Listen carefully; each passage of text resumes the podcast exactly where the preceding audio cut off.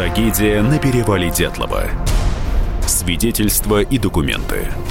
Писатель Николай Андреев исследовал 64 версии загадочной гибели туристов в 1959 году. Читает Алексей Богдасаров. Глава 29.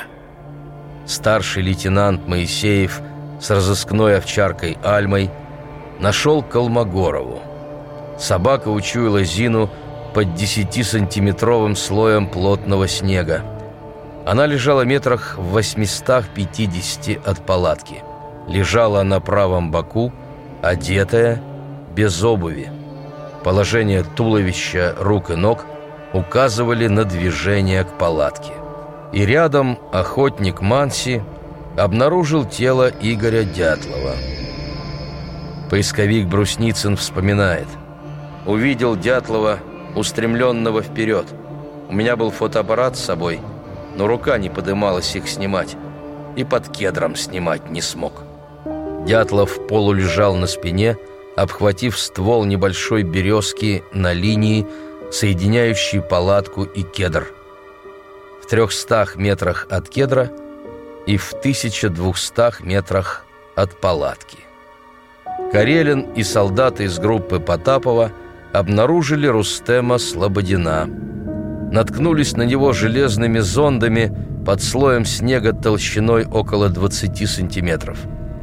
Череп разбит. Ледяной нарост у лица указывал на то, что перед гибелью он долго дышал в снег и растопил его своим дыханием. На Колмогоровой, Дятлове и Слободине свитера и лыжные костюмы, на ногах носки, на Слободине майка, нательная трикотажная рубашка, ковбойка, хлопчатобумажный свитер, трусы – кальсоны, сатиновые штаны, лыжные брюки, на ногах четыре пары носков, на правой ноге валенок. То есть, в отличие от других, Рустем был одет тепло. Впечатление, что готовился к выходу наружу. Один валенок был уже на ноге, а вторую ногу собирался обуть, да не успел. Интересно вот еще что – Ковбойка застегнута на все пуговицы. Накладной карман с паспортом, деньгами и авторучкой застегнут на английскую булавку. В карманах перочинный нож, коробка спичек, расческа в футляре, карандаш. И появляется версия. А ведь и одежда, и предметы в карманах подтверждает предположение, что Слободин единственным из дятловцев находился на улице – вышел по малой нужде и увидел нечто. Страшной силы крик. Остальные в панике выскакивают полуодетые из палатки. Но это только предположение и ничего больше. У всех погибших ссадины и царапины на лице. Неясно, были ли Колмогорова, Дятлов, Слободин у костра – поисковики, военные поднимают погибших на перевал к скале Остансу. Там место посадки вертолета. В тот день порывы ветра достигали такой силы, что при переноске погибших Слабцова сбила с ног, а лыжную палку, висящую на темляке, ветер удерживал в горизонтальном положении. Вертолет доставил погибших в Ивдель, где в морге выполнили их осмотр и санитарную обработку. Судебно-медицинский эксперт «Возрожденный» провел вскрытие, составил пространные отчеты по каждому трупу. Его вывод – Дорошенко, Кривонищенко, Колмогорова, Дятлов, Слободин погибли от замерзания. У Слободина обнаружена трещина кости с расхождением краев – до 0,1 см, длина трещины 6 см. Что могло быть причиной этой травмы? В акте экспертизы нет. Да и не могло быть. Это задача следствия – выяснить. Измучены тем, что ищут не живых, а мертвых. Группа Слабцова и охотники Манси 2 марта нашли лабаз дятловцев. В лесу, недалеко от лагеря поисковиков. До этого теплилась надежда. С продуктами не найденные четверо могли где-то продержаться. Теперь надежда рухнула. Рухнула безнадежно. Стали искать мертвых. Четверых оставшихся дятловцев. Морально измучены тем, что ищут не живых, а мертвых. Блинов, участник поисков, уже в наши дни припоминает. Выдали нам сапоги кирзовые, деньги на дорогу и настроение на работу. Употребляет Блинов слово «работа», и это действительно была работа. Тяжелая, тупая, изматывающая. Блинов на поисках отработал в двух сменах. Когда прилетел второй раз – то отмечает в дневнике. Лагерь за полтора месяца очень сильно изменился. Лес кругом вырубили, строили вертолетную площадку.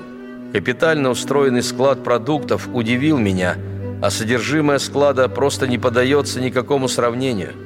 Продуктов в нем месяца на два. Перед нами поставлена задача – обследовать реку Лозьву вниз по течению километра на 3-4 и описывает, как проходил день поисков. Жизнь в лагере налаживается. Ребята понемногу освоились с обстановкой. Назначили одного повара постоянного, и каждый день ему в придачу дается поваренок. Ложимся спать в 10 часов, встаем в 7-7.30 утра.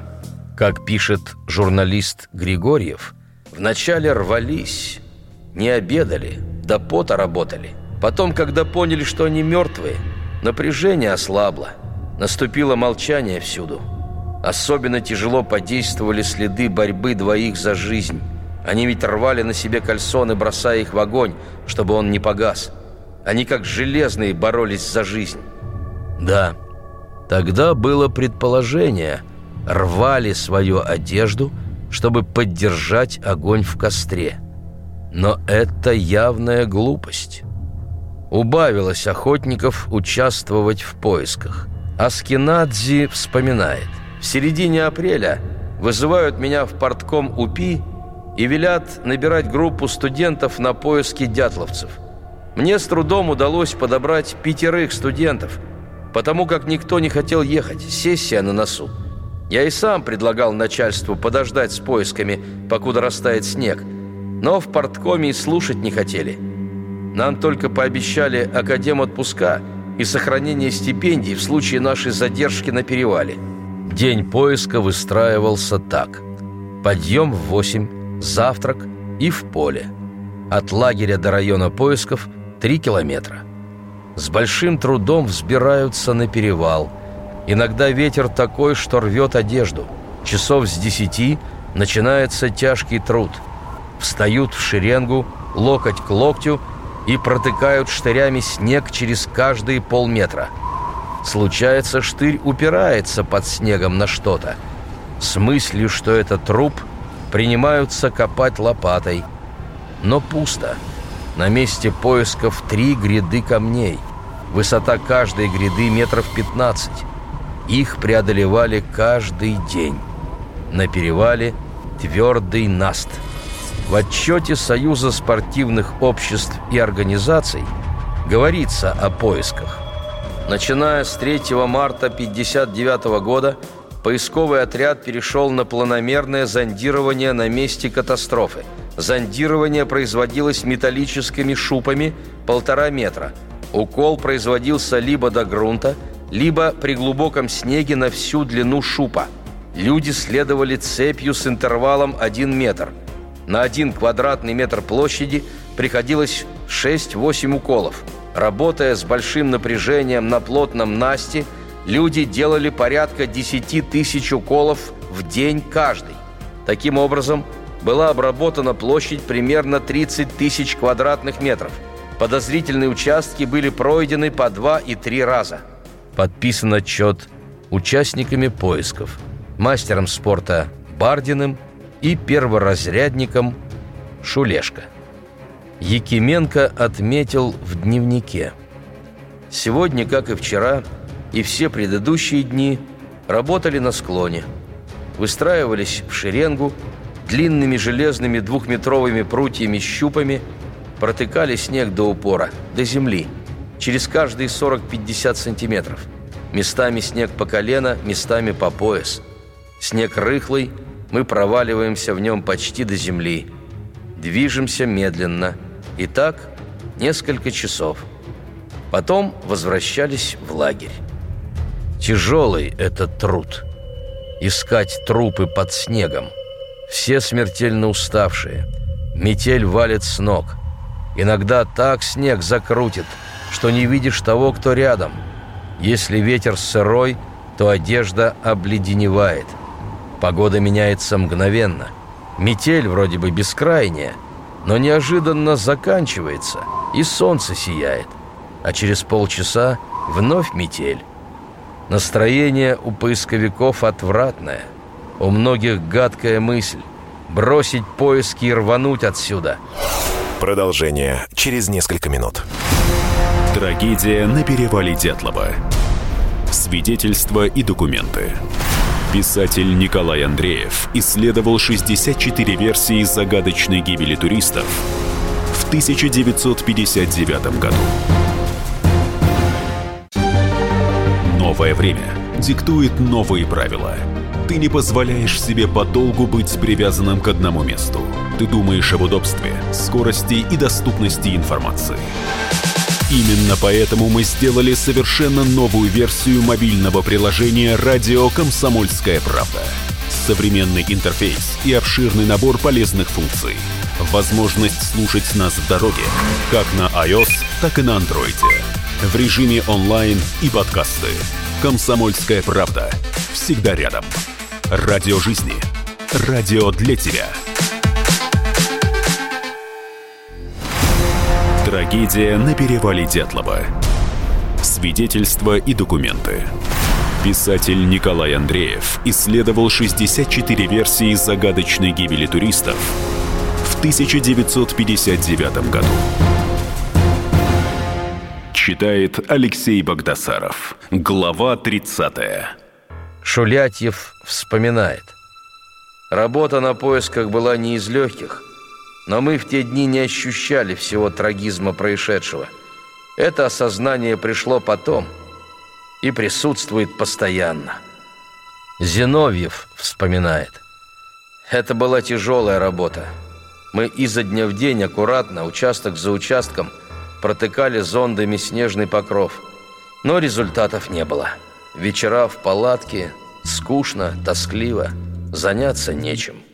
Якименко описывает жилье. Армейская взводная палатка 6 на 6 метров. Посреди палатки кол. Он поддерживает потолок и скаты палатки. Возле кола железная печь. От нее идет и расплывается по всему объему палатки приятное тепло. Вдоль стен валяются рюкзаки, спальные мешки. Ближе к печи лежат валенки. На веревке висят штормовки, ватники, белье – и прочая промокшая одежда. И везде сидят люди, все замерзшие, грязные, с красными обветренными лицами. Блинов записал в дневник. По вечерам делать было нечего. Рассказывали были и небылицы. Оперативники забавляли нас всевозможными случаями из будней преступного мира. Анекдоты пользовались большой популярностью – Среди рассказчиков выделяется старший лейтенант Моисеев. Друг друга узнали поближе. Все отношения упростились. Приятного мало, но вполне терпимо. Есть в лагере и другое развлечение. Это служебная собака, она понимает каждое движение хозяина. Забавляются с ней каждый день. Журналист Григорьев рисует картину вечера в палатке. Печальную песню поют все – Печально аккомпанирует на гитаре один молодой паренек. Потрескивают дрова в печке, гудит пламя в трубе. Около нее на банке из-под сгущенного молока сидит один паренек и стопник и тоже поет. Вокруг печки, около стенок палатки на спальных загнутых мешках лежат или сидят ребята. Сидят в шапках, штурмовках, валенках. Руководитель в свитере на ведре, в шерстяной шапочке, худощавый, высокий. Между колышками, на которых держится палатка, натянута проволока, а на ней висят два фонаря, фотоаппараты. К трем столбикам в привязанных банках из-под сгущенного молока стоят свечи. И все-таки в палатке полумрак. На улице хотя ясно, но ветер что-то шалит. Он порывами налетает на палатку, и ее натянутые стенки полога затреплются, зашатаются, закачаются фонари в палатке. Распахиваются матерчатые двери, потянет холодом, дымом. А песни все поют и поют. И такие чудесные песни, то веселые, разудалые. И так плакать хочется. Печально. Печально про гибель альпинистов во время обвалов в горах. Так печально, что плакать хочется. Списал Григорьев и слова той печальной песни. Над долиной седой поднимался туман, Пики горных вершин золотятся. Вот уж близок рассвет, горы шлют свой привет. Время — в дальний поход собираться. Вверх по скользким камням, по уступам крутым Альпинистов отряд пробирался. Все сердца, как одно, штурма ждали давно. Каждый шел и горам улыбался. Вдруг глухие раскаты до нас донеслись, Страшный грохот в долине раздался. Это снежный карниз — по крутым склонам вниз. Роковою лавиной сорвался. Вот промчалась лавина, сметая отряд. Собираются люди на скалах. Лишь один не пришел. Он могилу нашел там Под снегом в глубоких провалах. Мы товарища ровно три ночи, три дня Стиснув зубы, упрямо искали — горы жертву свою в том неравном бою, несмотря ни на что, не отдали. Высоко в облаках пики гор стоят, между ними зияют провалы, всюду снежный простор, ничего, кроме гор, ледники да суровые скалы. Тревожные, безрадостные строки. Тем более в тех условиях и обстоятельствах от них действительно могли навернуться слезы. Состав поискового отряда каждую неделю менялся. Карелин вспоминает. Я находился на поисковых работах в период с 27 февраля по 9 или 10 марта, точно не помню. Уже к 5-6 марта – Поисковикам стало ясно, что на склоне горы больше никого из дятловцев не стоит искать, так как весь склон был обследован. И еще один безрезультатный день, и еще один день, и еще. Каждый вечер радист морзянкой выстукивает. Ничего нового, поиски продолжаем. Неволин вечером в палатке рассказал, в Швейцарии для поиска людей под глубоким снегом используют синбернаров, а в горных местах СССР нет таких собак. А в поисках трупов участвует только Альма. Она умница, но не для таких задач. Хотя вот Слободина отыскала. Родилась идея – написать письмо директору в НИИ криминалистики прокуратуры СССР профессору Галунскому. В письме, подписанном прокурором Свердловской области Кленовым, крик о помощи. Прислать на поиски, основанный на свойствах ультразвука, опытный прибор-искатель захороненных трупов. От миноискателей пользы никакой – на трупах туристов вряд ли есть массивные металлические предметы. Но не было тогда таких приборов по обнаружению трупов. Так что единственным прибором оставался щуп. Появление огненных шаров. 31 марта событие. Виктор Мещеряков вышел из палатки и увидел движущийся по небу светящийся шар. Разбудил всех. Минут двадцать наблюдали движение шара, пока он не скрылся за склоном горы. Двигался он в северном направлении. Явление взбудоражило всех. Возникло предположение – гибель дятловцев как-то связана с шаром. Послали в Ивдель подробную телеграмму. 31 марта в 4 утра в юго-восточном направлении дневальный Мещеряков заметил большое огненное кольцо, которое в течение 20 минут двигалось на нас, скрывшись затем за высотой 880.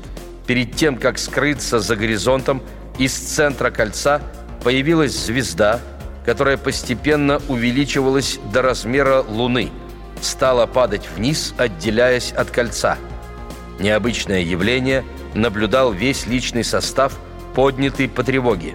Просим объяснить это явление и его безопасность, так как в наших условиях это производит тревожное впечатление. Авенбург, Потапов, Согрин – так это ничем и не кончилось.